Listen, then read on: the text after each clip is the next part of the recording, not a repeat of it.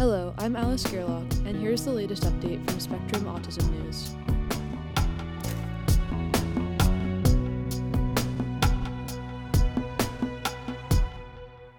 Amy Wetherby, Impatient for Progress, by Daisy Yuhas. In 2020, Amy Wetherby became a grandmother. Like many doting grandparents, she treasured every update about and photo of her granddaughter, even as the COVID 19 pandemic made in person visits impossible. The baby girl was beautiful, bright eyed, and smiley, but she slept poorly and had trouble nursing. At six months, she showed slight motor delays. She struggled to sit upright, which prompted her doctor to prescribe physical therapy.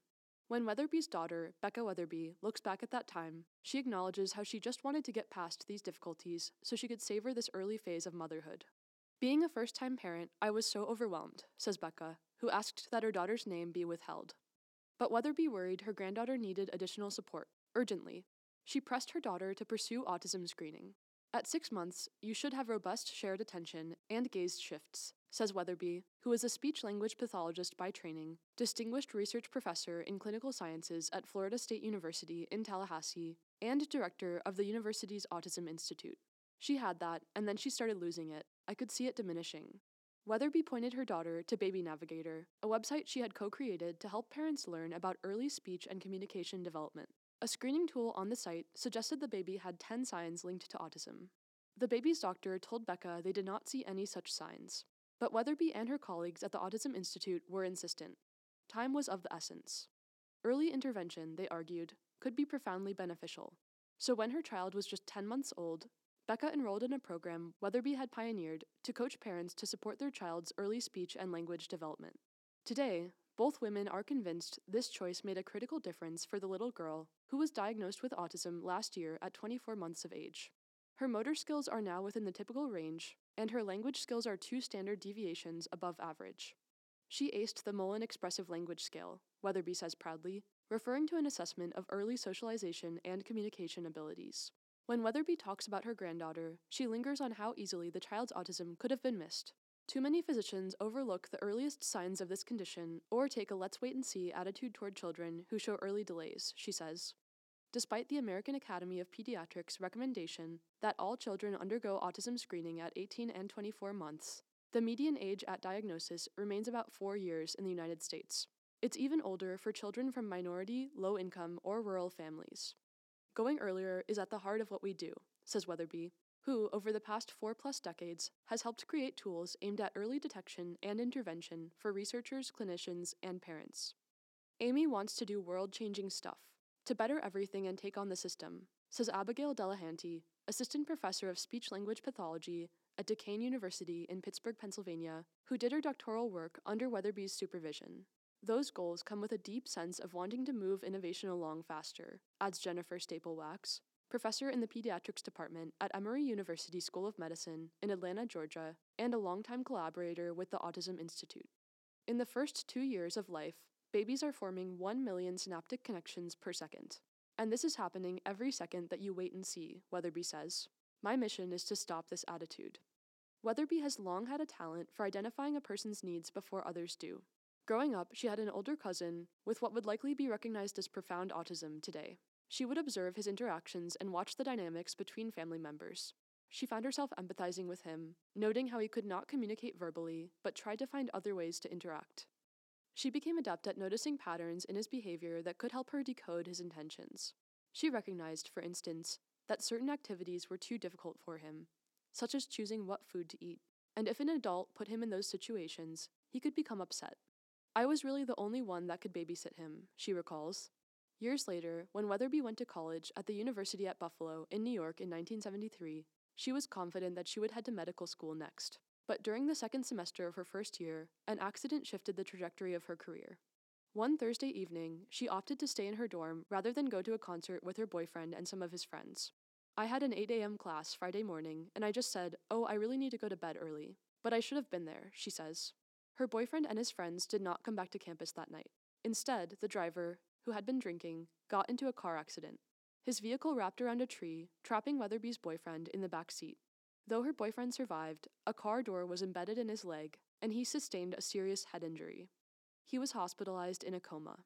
Wetherby went daily to see him in the hospital. When he was later relocated to a facility closer to his family, she flew to see him. On one visit, about two months after the accident, she remembers putting a hand on her boyfriend's shoulder. He turned slightly to kiss it. In that moment, she knew he was no longer in a coma, but his doctors didn't see it and didn't believe her. Never one to wait to act, Wetherby decided to prove to the doctors that her boyfriend had regained consciousness. She happened to be taking an Introduction to Communication Disorders class that same semester. She described the situation to her instructor, who guided her in applying lessons from the course to her situation. Though her boyfriend couldn't speak, she taught him to respond to her questions with tongue clicks once for yes, twice for no. That demonstration convinced his physician that her boyfriend was conscious and trying to communicate. Wetherby's boyfriend had a hard road ahead. The pair broke up when he moved away for rehabilitation. In retrospect, Wetherby says, he distanced himself from many of his friends at that time. Still, they stayed in touch. After four years of rehabilitation, though he remained quadriplegic, he went back to school and graduated from Cornell University. Wetherby, meanwhile, was drawn in a new direction. That entire experience energized me with this realization of, wow, what a difference communication makes, Wetherby says. She pursued a PhD in speech and hearing sciences through a joint program at the University of California, San Francisco and the University of California, Santa Barbara. As a graduate student in the late 1970s and early 80s, Wetherby witnessed a tremendous transformation in the field of child language development. New ways of thinking about and observing communication, for example, began to shift how people thought about interaction in autism and other conditions. As a speech language pathologist, Wetherby was one of the first to apply these kinds of insights to autism research. In 1983, Wetherby joined the faculty at Florida State University and has been there ever since. Among her early contributions was the Communication and Symbolic Behavior Scales, CSBS, which offered a new approach for assessing autism in children. The CSBS was the first standardized tool for studying the skills that underlie the development of communication abilities, such as joint attention and the use of gestures.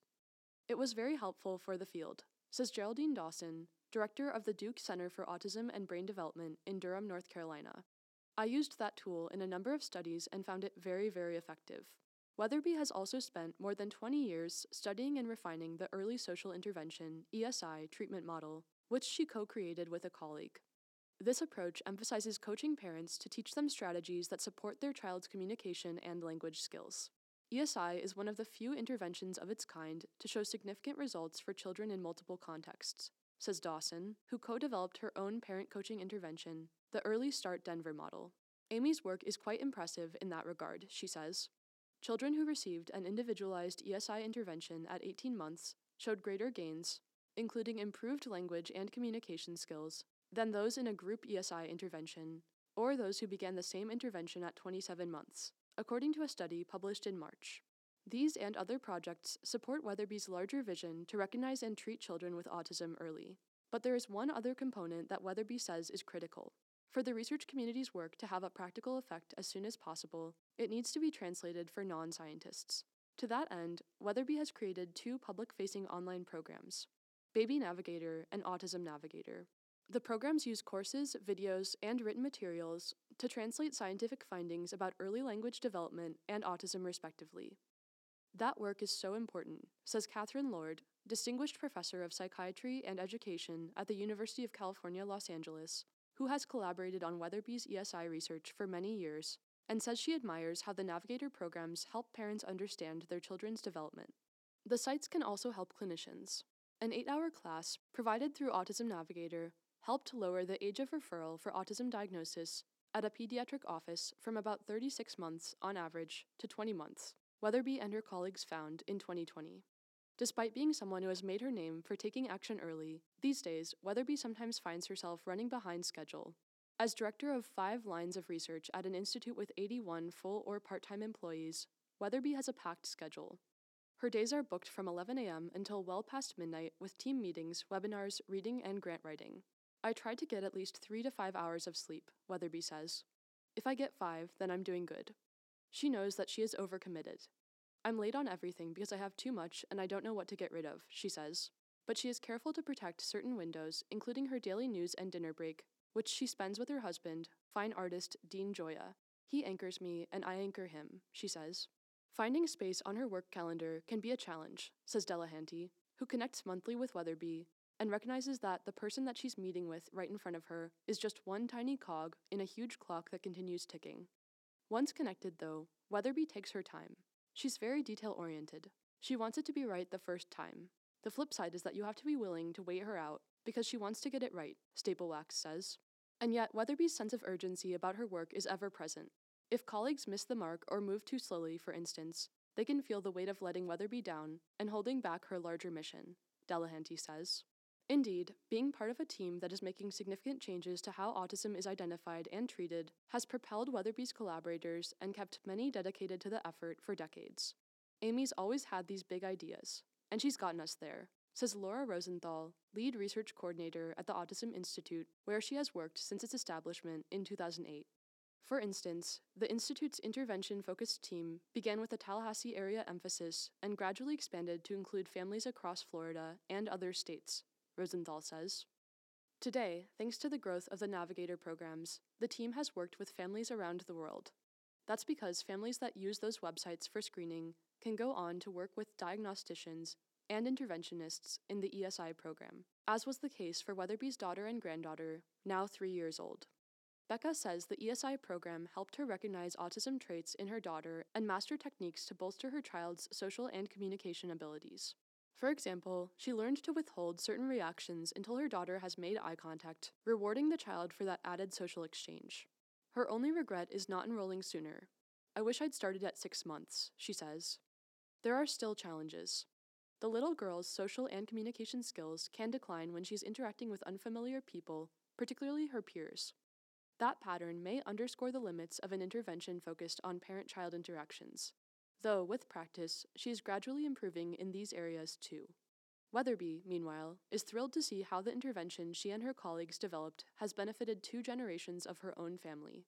It's amazing to see how far she's come, Wetherby says. And it's not like she got special treatment. This is what we have to offer. Wetherby adds that the Navigator programs are growing steadily each year, with about 5,000 new families joining annually. But we're ready to scale up, she insists. In parallel, she is excited to share that her ESI team has begun more expansive studies with children aged 9 months and up. With more research, she believes they could have a clearer picture of critical windows in early development. The catch, of course, is that this work takes time. Science is so slow, Wetherby says. I wish we could figure out a way to do things faster,